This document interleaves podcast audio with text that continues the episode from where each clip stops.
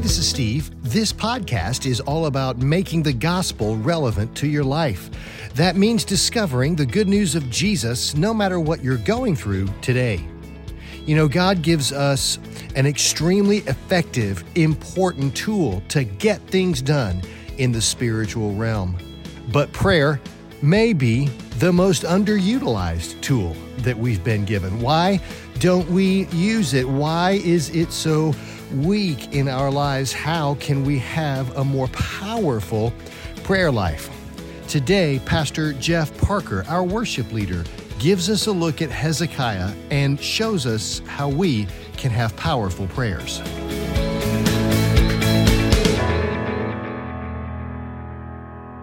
Jesus, sorry I'm late. Work was crazy today. No, don't get up. It's okay. Uh, yeah, just got a little bit behind. People are being crazy, you know. That's no problem, Chuck. I'm just glad. No, I'm glad I made it too. Listen, let's get down to business. I have a lot of work here, a lot of requests. First things first, Pastor and his wife are at a conference. Keep them safe. Um, but, uh, I'm not a fan of the assistant pastor.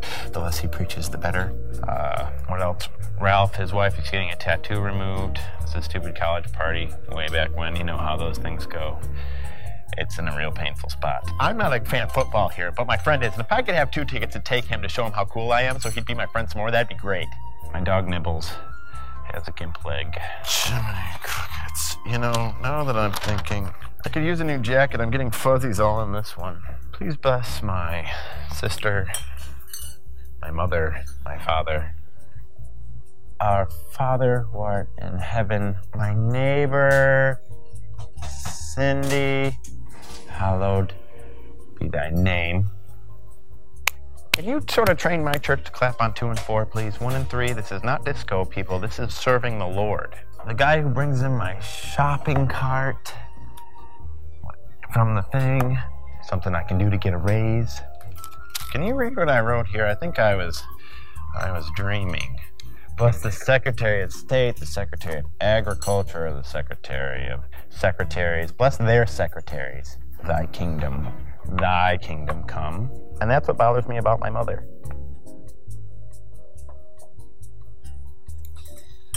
Hey, look at the time there. That's, uh, it's, uh, gotta get going there. Jesus gonna wrap this up and say amen. Amen. Uh, it's been a pleasure praying with you. It's fine evening. I'll be talking with you. Have a good day. You know, that's funny. But you know what ain't funny? Is that so many of our prayer lives look just like that. Anybody feel a little convicted actually by that? Because I am, right? Bring God my laundry list. Don't spend any time in meditation, hear what he has to say. Don't get in his word the way you ought to, to hear what he has to say. It's a one. You ever, you, and you guys got that friend that, that calls, or when you call them, you got to really prepare yourself for that you know what I'm talking about. You you know whose name just popped in your head. You know what I'm, exactly. You call them, but they don't. They do all the talking. You don't get a word in. You know who I'm talking about. And, and then when you get off the phone, you're like, I called them about something and I didn't even get to talk about it. Man, how many times do we come to God with our laundry list and he is and he's longing to speak to you but we don't want to hear it. We just want to say here's what I want, my will be done, my kingdom come. And if that lines up with your will, great, but otherwise, here's what I need. Thank you. And we wonder why our prayer lives are weak. We wonder why we aren't experiencing victory in our prayers. We feel like our prayers are hitting the ceiling. And then we get mad and we blame God because why aren't you hearing me? Why aren't you answering my prayers? One of the stupidest songs ever written was you know, what was about it was about, you know, unanswered prayers. It was a country song. I'm not making fun of y'all like country music, but there was a song about unanswered prayers as some of God's greatest gifts. And I, I kind of get what he's saying there, but God answers prayers. if you're a child of God, did you know God's not trying to not answer your prayers and just hold out on you? God wants to answer your prayers. Did you know that? Not only does He want to answer your prayers, He wants you to live in, in victory. Your prayer life ought to be a success story. But our definition of success has to change. Our understanding of what a successful prayer life, what victory looks like, has to change because victory is the Lord's and not mine. But we get to share in his victory by being in Christ Jesus. So here's what I want to do this morning. We're going to look at, um, uh, at a guy named Hezekiah. Uh, some of you are like, who is Hezekiah? Well, we're going to read about him this morning. Uh, we're going to do, I, I, just want to go ahead and forewarn you. Um, normally, we got a little bit of you know, some, uh, we got a little bit of scripture and we got some illustration to help you understand it and stuff like No, we are going to be reading a ton of scripture this morning. And so just hang on tight with me. We'll get through this, and I promise I will try not to go over like I did at the last service. But if prayer is one of, you've heard it said, if prayer is one of the most effective tools in the arsenal of a Christian, if that is the case, then why is it the most underutilized tool that we have? It doesn't make any sense. James and uh, James 5:16 says the prayer of a righteous person is powerful and effective. So how effective is your prayer life right now? It's a serious soul-searching question to ask right now. How effective is your prayer life? How existent? Maybe it's not even that existent. But how effective is it, even if it is existent? When faced with adversary, King Hezekiah sets a standard for us.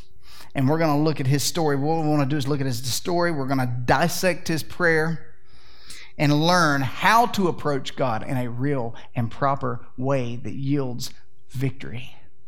All right, y'all ready to do that? So here's what we're going to do before before I read the passage, and it's, it's a good long passage. So I'm going to need everybody everybody in get, get your Bibles because I, I, didn't post all the Bibles all the Scripture up here this morning. Otherwise, those that are online aren't going to see anything except Scripture on the screen because we're going to read a lot of Scripture. So get your Bibles, open it up right now, and let's look at this together. Open to the book of Hezekiah.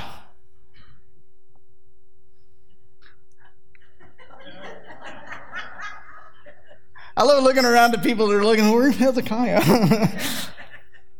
there ain't no book of Hezekiah. uh, open up to Second Kings. We're going to, uh, our main passage is uh, chapter 19, 14 through 19, but we're going to start in 18. So go ahead and go to Second Kings chapter 18. While you're doing that, let me give you a little uh, background information because it's it's all necessary, I promise, to know in the story. This might be a story you've never heard before, but it's it's it is a real interesting story, so just hang with me. So here's some who's who of that passage. First of all, we're gonna you're gonna hear about a guy named Hezekiah. Now Hezekiah was the father. Uh, his father's name was Ahaz. If you know anything about the kings of Judah and Israel, Ahaz was not a good king. He was a very evil king. His mother was Abijah, the daughter of Zechariah. His name, Hezekiah, means Jehovah is strength. And man, he, he lives up to his name. Jehovah is strength. Where do you think he got such a good name? He didn't get it from Ahaz. King of, uh, so he was a king of the nation of Judah. So that means he was of the line of David, and he was king for 29 years in Judah. He was one of Judah's most righteous kings, the Bible says. He clave to the Lord, and up to his time, there was no king that was more like David. And one of the things he's the most known for is he destroyed groves and tore down the high places and even the brazen serpent.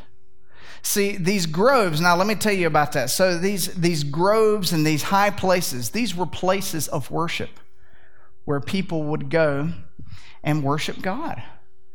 And the Asherah poles and Baal and anything, Ashtoreth, whatever, um, whatever they wanted to do. It was kind of a universalist approach. You know, it don't matter who you, what name you call God, you approach God in your own way. And before there was a temple, people would just worship God, you know, in the places, you know, wherever they could. And but once the temple had been built, and what's bad is Solomon allowed this in, but once the temple had been built, God said, I will put my presence there in Israel, and you come here and you worship me. But people went and did things, wanted to worship God their own way.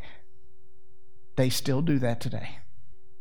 But he tore down the high places, unlike even some of the good kings before him were willing to do. And not only that, he destroyed the brazen serpent that Moses had built hundreds of years ago. That would be like going into the Smithsonian and taking something pretty darn cool and just destroying it. So you've made an idol out of this. But that's what they did. See, see, in Moses' day, um, when they were wandering around in the wilderness, there was this time where these snakes came in and started biting the people and they were dying a lot of them were getting they were poisoned they, they, they were dying from it and so moses went to god and he said there's what, what are we going to do about this?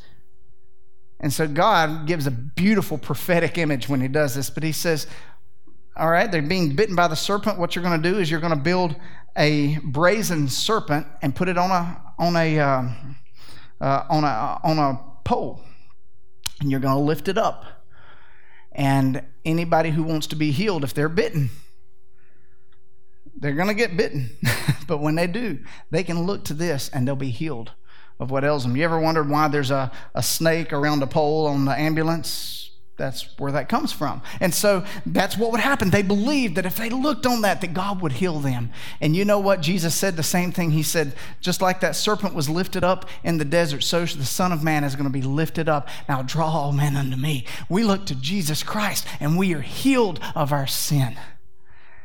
And so it was a beautiful image. There was nothing wrong with it. But by the time, hundreds of years later, man, this relic of a time when Moses was the leader, of a time when God was doing some great things in Israel, man, it had become an idol. And people were literally worshiping that thing. So Hezekiah had it destroyed. Next guy, Sennacherib. Any y'all ever thought of naming your kid that? I'm going to name him Sennacherib.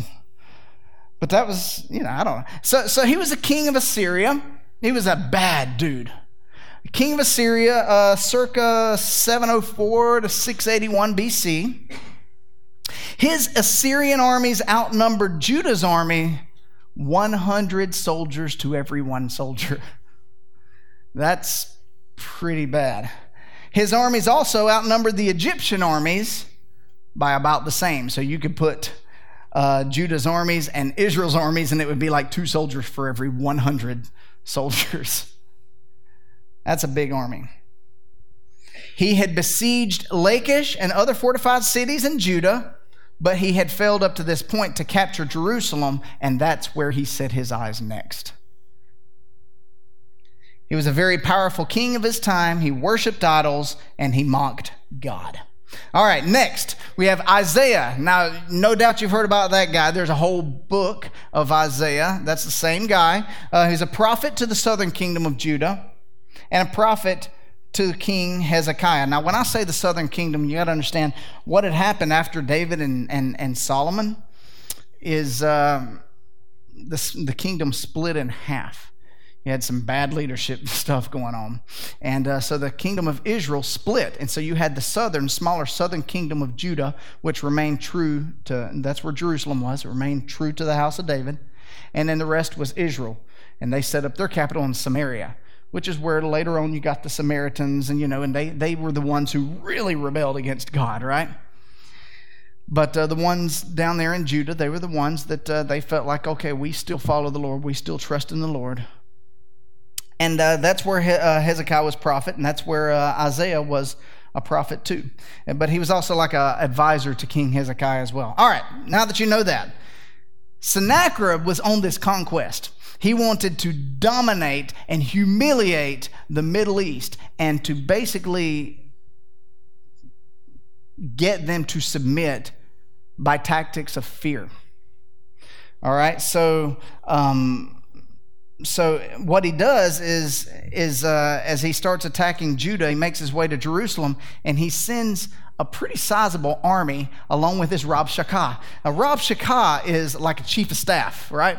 Kind of sort of like a general. And so he sends his Rabshakeh and an army to go to Jerusalem. Now, in Jerusalem, they heard this army is coming. In Jerusalem, the people, they're, they're kind of worried. Put yourself, I want you to do that this morning. Put yourself in the shoes of these people who are in Jerusalem, okay?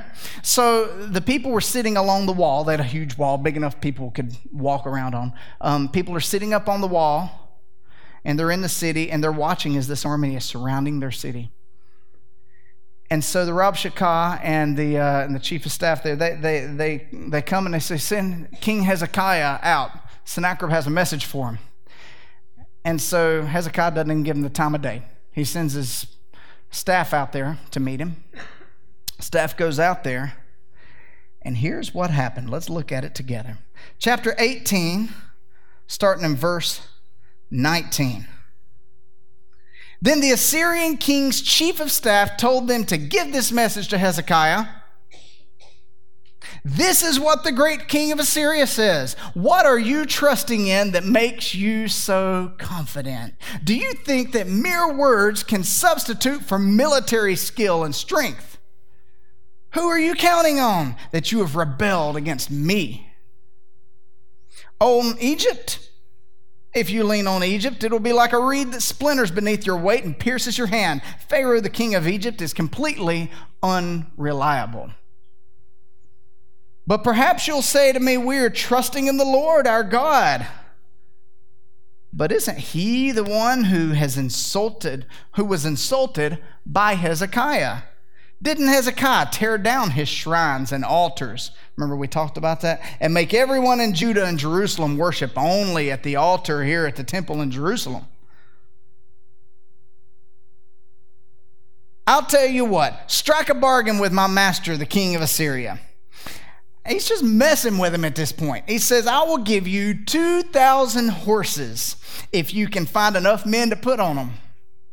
And with your tiny little army, how can you think of challenging even the weakest contingent of my master's troops? Even with the help of Israel's chariots and charioteers, what's more, do you think we have invaded your land without the Lord's direction ourselves? The Lord Himself told us attack this land and destroy it. This guy is on dangerous ground, isn't he? But isn't this exactly what the enemy does? The enemy tries to convince you that he knows what the Lord's thinking and that the Lord's not going to help you. The Lord wants you to be defeated. He wants you to experience defeat in this lifetime. You know, the enemy, excuse me, the enemy likes to tell lies that way. He wants you to be afraid, to fear, so that he can cause you to submit. That's how the enemy puts you under his foot. Church, we have a whole nation that is living in fear right now. Afraid, man, if I say the wrong thing, I'm gonna offend somebody. If I if I don't do this or I don't do that, man, and trust the Lord is in the furthest back of anybody's mind, it seems like.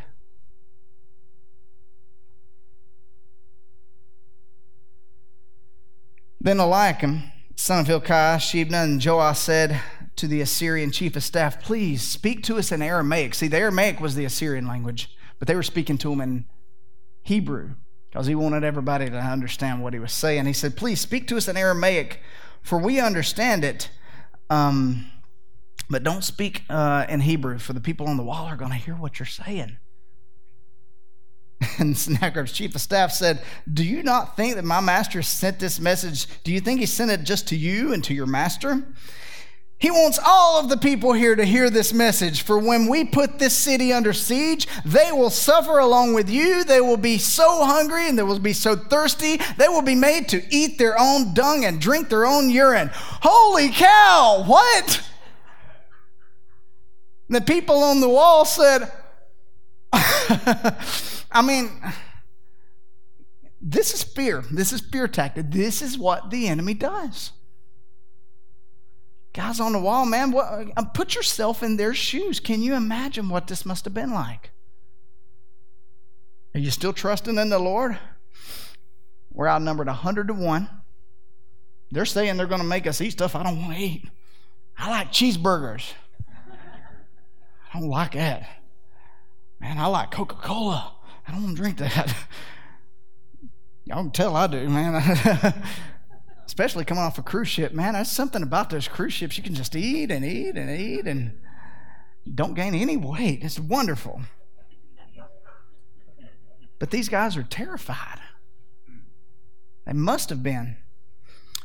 Then the chief of staff stood and shouted in Hebrew to the people on the wall Listen to this message from the great king of Assyria. This is what the enemy does. Listen, this is what he says Don't let Hezekiah deceive you. He will never be able to rescue from my power. Don't let him fool you into trusting the Lord by saying, The Lord will surely rescue us. This city will never fall into the hands of the king of Assyria. Don't listen to Hezekiah. These are the terms. These are the terms of the king of Assyria that he's offering. Make peace with me, open these gates, and come out. And then each one of you can continue eating your own grapevine and fig tree and drinking from your own well. It's interesting. He says, eating from, drinking from your own well. And he says, then I will arrange to take you to another land like this one, a land of grain. He's already contradicting himself, isn't he? I'll take you to another land like this one, a land of grain and new wine, bread and vineyards, olive groves and honey. Choose life instead of death.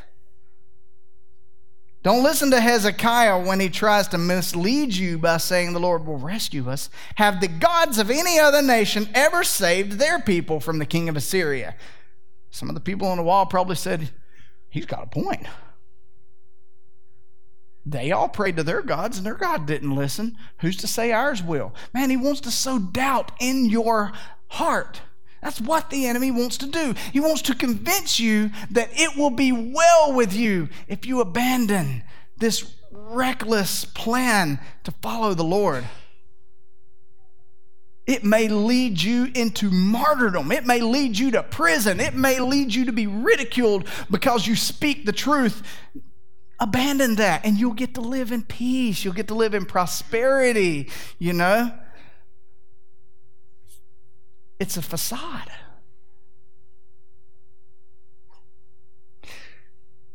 So here's what he says. He says, Don't listen to Hezekiah. He's trying to mislead you, saying the Lord will rescue us. Have the gods of any other nations ever saved their people from Assyria? What happened to the gods of Hamath and Arpad? What happened to the gods of Sharvaim, Hena, Ivah? Did any god rescue Samaria from my power? Samaria, now that was the northern part of Israel, and they had already been defeated.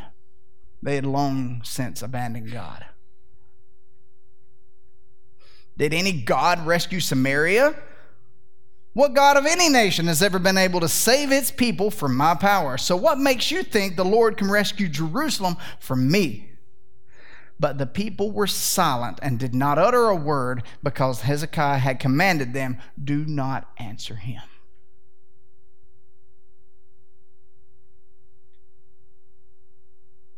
But sometimes we let, uh, we let the enemy speak, don't we? Tell us things that aren't real let them rattle around in our brain. You're not good enough. And look at your past. Look at what you've done. You think God can ever forgive you? And maybe He does. Maybe He'll forgive you, but you'll never change. And He'll never be able to use you because of that. But if you just blend in with everything else, blend in with the rest of the world, you don't have to you know, go ahead and cling to your religion, but you don't have to cling to it fully. It's futile. Man, these are the things the enemy wants to tell you.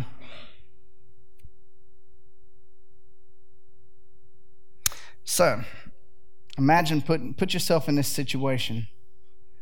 And so, what happens is this um,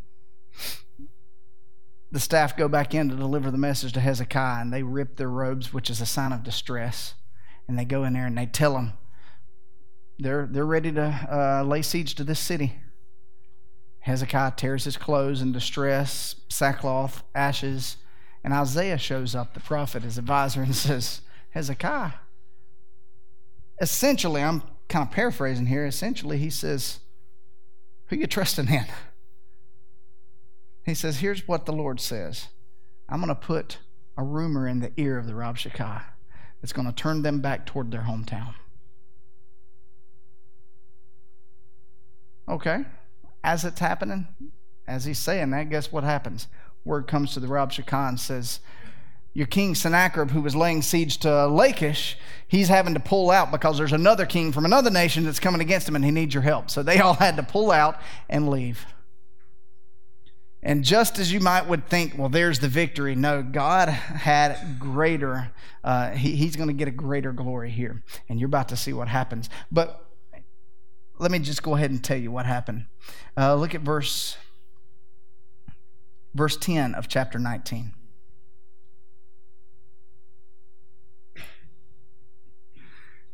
So he sends a so he sends a letter, sends a message, the Rabshakeh, back to Jerusalem just to let them know we ain't forgot about you. He says, This is a message for King Hezekiah of Judah. Don't let your God in whom you're trusting deceive you with the promises that Jerusalem will not be captured by the king of Assyria. You know perfectly well what the kings of Assyria have done wherever they go. They have completely destroyed everyone who stood in their way. Why should you be any different? Why indeed? Have the gods of other nations rescued them, such as the nations of Gozan, Haran, Rezeph, and the people of Eden who were Telassar. My predecessors destroyed all of them. What happened to the king of Hamath and the king of Arpad? What happened to the kings of Sepharvaim, Hena, Ivah? After Hezekiah received the letter from the messengers and read it, he went to the Lord's temple and spread it out before the Lord. And this is where we begin to learn our lesson from Hezekiah. Anybody here feel like the enemy's laid siege to you? Is there something going on in your life that you're saying, you know, I'm, I'm not experiencing victory in my prayer life, if I'm honest? Well, a couple of lessons I think you can learn. He's about to enter the battlefield of the living God. What's beautiful about the battlefield of the living God is that He has all the power, and our armies mean nothing. For He can simply speak, and the enemy falls. So He enters the battlefield of our living God by getting in His presence and, and praying. So that's the first lesson that we learn from the prayer of Hezekiah is be humble in His presence. Be humble in his presence. If the prayers of a righteous person, like I said in, in James, if the prayers of a righteous person are effective and powerful, if that is true, then could a weak prayer life be evidence that you don't spend enough time in his presence? Have you been consistently in his word with his people in worship? In His Word poring over the things He has to say? Or do we just bring our little laundry list to Him every so often whenever we feel like we need something and wonder why we're not getting much of a response?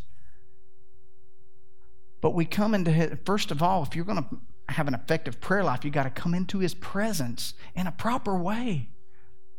I heard it said by a lady one time. She said, "Man, she said, she said, my prayer life, man. I, sometimes I just I'm yelling at God and just, you know, and I, He wants me to do that. He wants me to just spill my heart to Him. And I'm like, okay, the Lord wants you to bring your cares to Him, but we have to come understanding who this God is that we are that we are approaching. He is our heavenly Father, but we are to humble ourselves in His presence recognizing that He is God Almighty. But you got to be in His presence. Psalm uh, 22 is one of my favorite Psalms. It's very prophetic. Um, it speaks of the pain that the psalmist was writing about, but it was very prophetic about what Christ would go through. Talks about, you know, them casting lots for His clothing and, and pierce my hands and my feet. It's a prophetic chapter, but late in that chapter it says, uh, says, But you, great God, are enthroned or inhabit the praises of your people. You inhabit, that means you live in. That is your, where you live, you are surrounded by the praises of your people. That doesn't speak to how great your praise is, by the way. It speaks to how great our God is. He is surrounded by the praise of his people. If you don't find yourself amongst God's people in praise, in worship, in adoration, can you say you're in the presence of God? So maybe if you want an effective prayer life, maybe you need to be in His presence. Maybe you need to be consistently with His people in praise and worship. And you know what's beautiful? As opposed to back, we can get even closer to the presence of God than Hezekiah could. He was able to get as close to the holy. He couldn't go to the holiest of holy, the holy place. He could only go to the altar there, which was further than some could go. But he could get up to the altar there. But he would get as close to the presence of God as he could because Jesus had not yet come.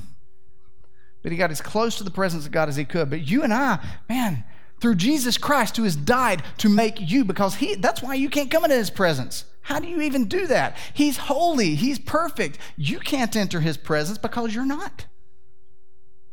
But if you are covered in the beauty and perfection of who Jesus Christ is, which is what he offered when he died on the cross for you, that you might take his place, exchange places so that you can approach the very throne of God.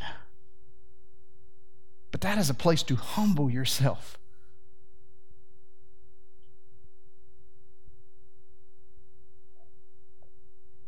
Have you been in his presence worshiping? Have you, have you sat at his feet meditating in his word?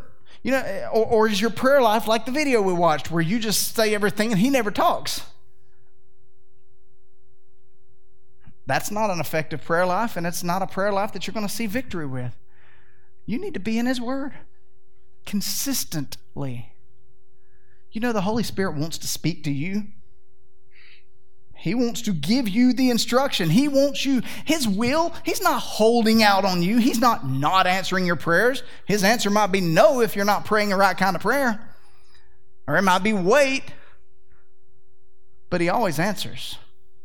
But you know, He, he wants you to know His will even more than you want to know it. So if you don't know what His will is, how do you find out? You got to hear from him. And you don't hear from him if you're never in his word, if you're never meditating in his presence. But he wants to speak to you, and it will always be confirmed through his word.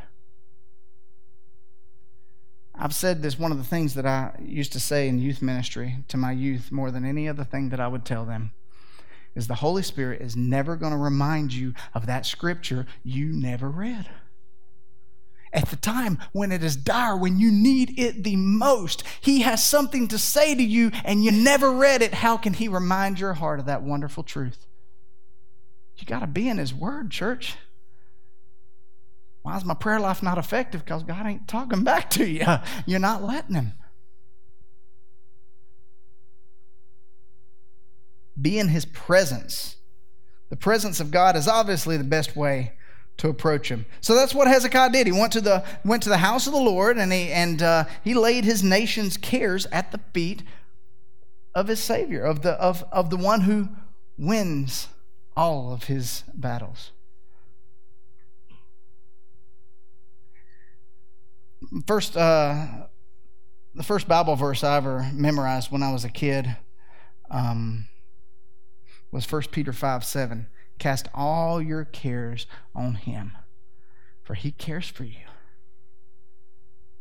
Like a loving father should.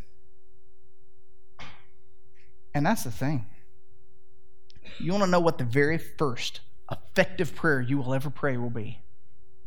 Is the prayer where you decide to uh, accept the gift that Christ is offering of exchanging places with you, because then you become a child of God you become a son or daughter of the Most High. You have access to the throne room of God Almighty, and you can lay your cares at His feet because He cares for you, because you are His child. He loves you.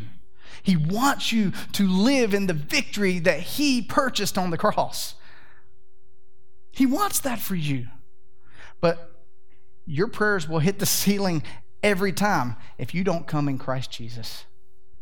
That's the first effective prayer you'll ever pray. So, is there something that you need to lay at His feet this morning? We want to give you the opportunity to do that. Lesson two, and now we're going to dissect His prayer. Lesson two is pray biblical prayers. It sounds simple. But how many of your prayers that you feel like went unanswered were actually unbiblical? James warns us about that. And in the book of James, he says, you know, we, we love to quote the verse, you have not because you. We know that. We have not because you ask not. But do y'all know the part right after that? See, he says, you have not because you ask not. But then some of you ask and you still have not because you ask amiss. You're asking for the wrong things. See, there's power in praying biblical prayers, not selfish prayers. What does your prayer life look like? When you come to God, what does your prayers look like? He says you, you, he says you ask amiss because you're praying that you might heap onto yourself the lusts of your flesh. And they can seem so innocent. And that's what the enemy wants. He wants you to approach God in the wrong way. He wants you to feel defeated over and over again. The enemy's tricky. But let's look at Hezekiah's prayer here. Look at verse 15 and let's examine the prayer of Hezekiah. First of all, we see that Hezekiah's prayers realize the power of God the power of God, that he is ruler over all things. Look at verse 15. He says, uh, So he lays this scroll, he lays this uh, letter out before the Lord. And Hezekiah prayed this prayer O Lord, God of Israel, you are enthroned between the mighty cherubim. You alone are God of all the kingdoms of the earth.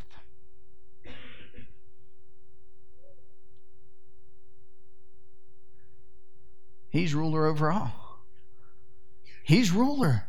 He is God over Ukraine. He is God over Russia. He is God over the United States of America, no matter what happens. And what happens, He allows to happen. But He's even God over what the enemy thinks He can do to you. Did you know that? The devil isn't anything but a dog on a leash. That's it. That's not to say God is causing evil in your life and he's called no but god allows things to happen. Why? Because he's ruler over all and he is god. He has that providence. It's called sovereignty. Our god is sovereign. That's what that means. He is ruler over all. Now why does he get to do that? Well it's pretty simple. Number one he is god but number two and it's the other thing that he recognizes. He's creator of all things. God is creator of all things. And Hezekiah recognized that. He says, You are God over all the nations, including Assyria. But he says this. Keeps changing places with me here.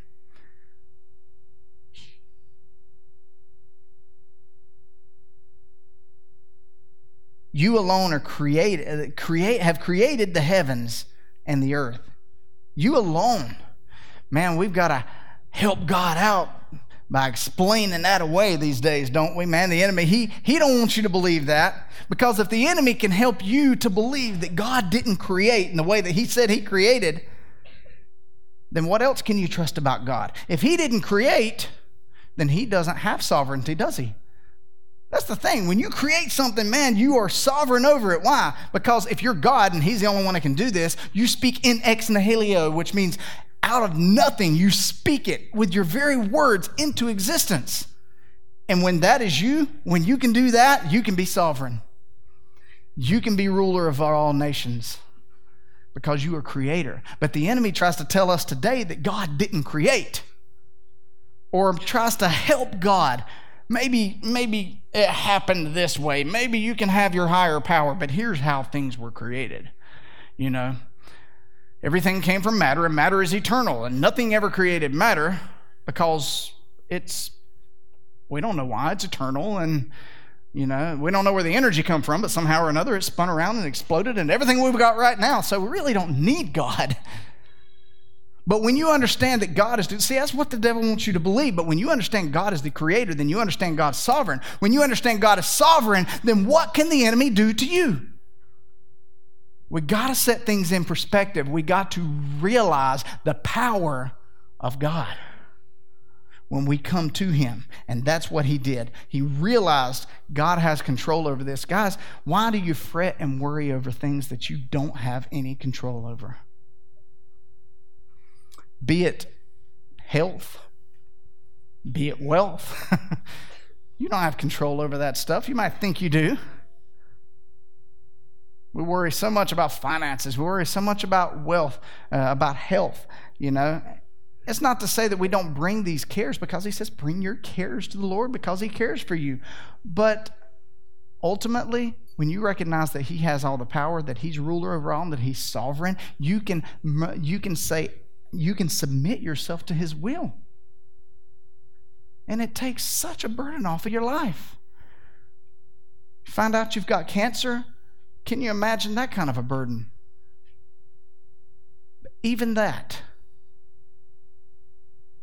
he don't want you to live under the pressure that this world says you got to live under. You don't have to because our God is sovereign over even that. He's sovereign and he loves you. That's a great combo.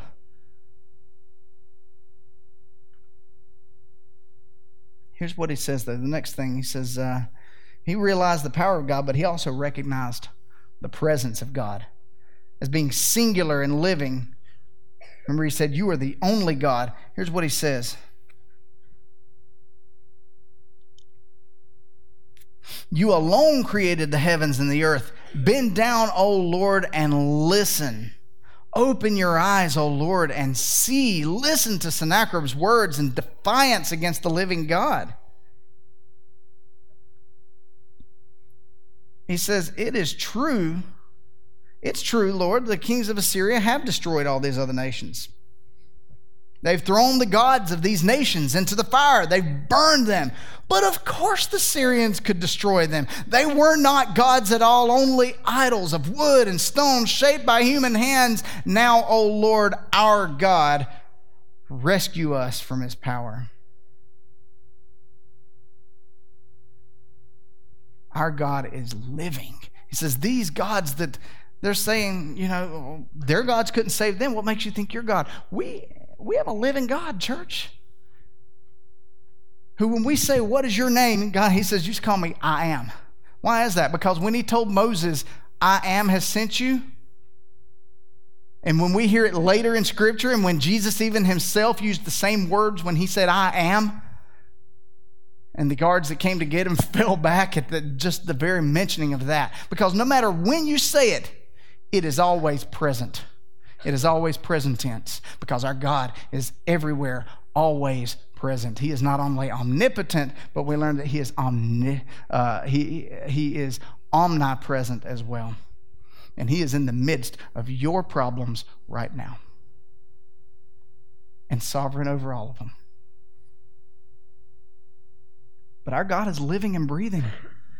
He's not this God who created everything and like some like to believe and say he doesn't he doesn't intervene, he just lets it all be good luck. That's not who our God is. He is a living, breathing, intimately involved creator. That ought to put a little bit of fire in your bones when you pray. And he's not man made. He's not a figment of our imagination. We didn't just decide one day, you know, over the course of thousands of years, we're just going to come up with this great religion that's going to keep everybody happy and treating each other nice. And that's not at all how it happens. As a matter of fact, you got thousands of years worth of God breathed writing here in your hand. And not a bit of it contradicts itself if you understand the scriptures. Not a bit of it. But what we have is a perfect word from God that is inerrant and infallible and yields power over your life, over your prayer life, over your problems, your circumstances. It is not man made. And finally, and we'll finish up here, Hezekiah's prayer responded pleasingly to God. That's where the, that's where the uh, victory is won.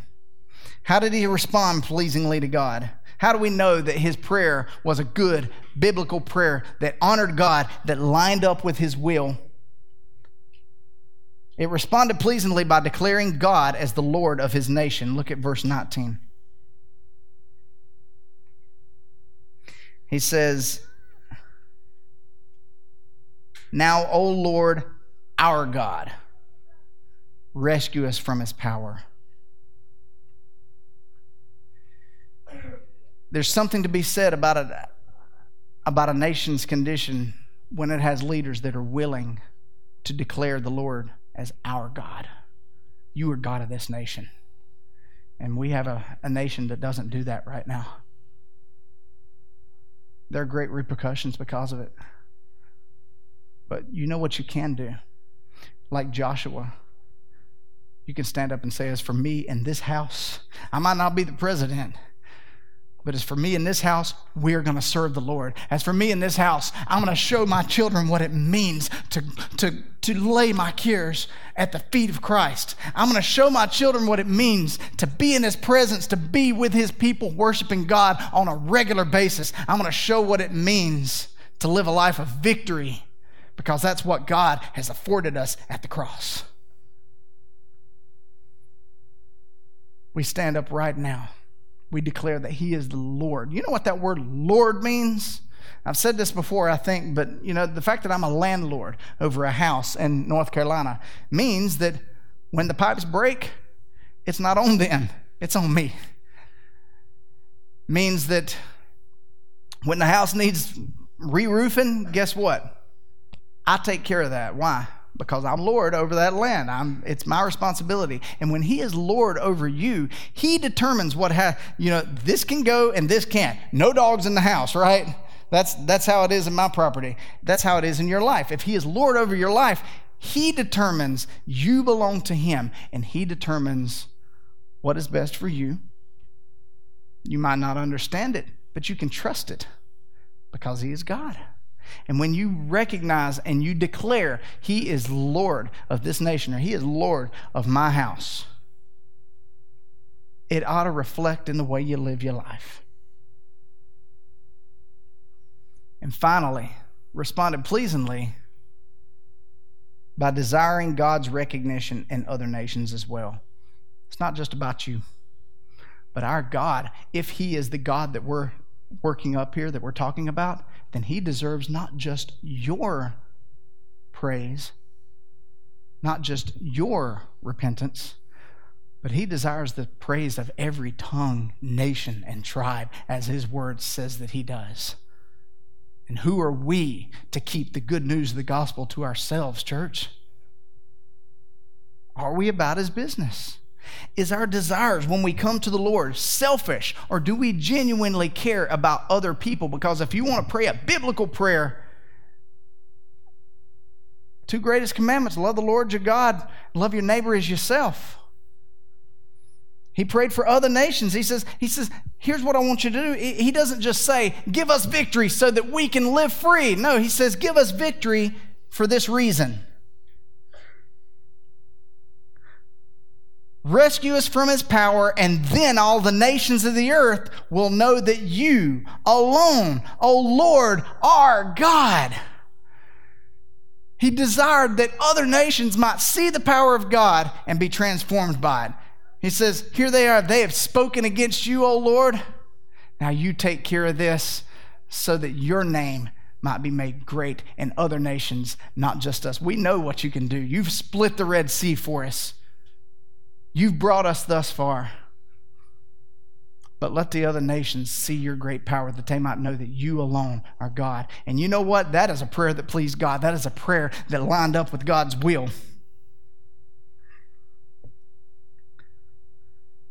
There's a. am going to close out with this. There's a, uh, a pastor named Jim Cymbala who is a well-known pastor of uh, Brooklyn Tabernacle. He's um, has a book called uh, Fresh Wind, Fresh Fire. It's a good book. Um, But he made some great reservations there. He said, if, if, our, if our churches don't pray, and if people don't start having an appetite for God, then what does it matter how many people attend the services? It doesn't matter. How will that impress our God? Can you imagine the angels in heaven saying, Oh, your pews, we can't believe how beautiful they are up here in heaven? We've been talking about them for years. Your sanctuary lighting, it's so clever the way you get those lights to follow you. That's so cool. They're not concerned about those things in heaven. They are concerned about God's people having an appetite to be in God's presence, to serve Him, to declare Him as Lord, and fall in line with His will. That's what He wants for your life. That's where victory is found. But he goes on to say this if we don't want to experience God's closeness here on earth, then why would we want to go to heaven anyway? Because He's the center of everything there. If we don't enjoy being in His presence here and now, then heaven would not be heaven for us. Why would He send anybody there that doesn't passionately long for Him on this earth? Do you long for your King, church? Do you long that others know His great power, know His sovereignty, know how to live in a life of victory? Do you want that for others? Because if you did, I'm telling you, it'll radically transform your prayer life. Radically. I guess I got to tell you what God did, don't I? And then we'll close out. Hezekiah's prayer proved effective. Look at verse 35. This is so cool. That night, the angel of the Lord went out to the Assyrian camp and killed 185,000 Assyrian soldiers. When the surviving Assyrians woke up the next morning, they found corpses everywhere. Then the king Sennacherib of Assyria broke camp, returned to his own land. He went home to his capital of Nineveh and stayed there. One day, while he was worshiping in the temple of his God, his sons came and killed them, killed him with their swords. And history, even outside of the Bible, has, has told us that's exactly what happened. You know what's beautiful about the way God did it? His way? Yeah, our way would have been God, grant us the victory. We're going to have to fight. We're 100 to 1, but we can do it.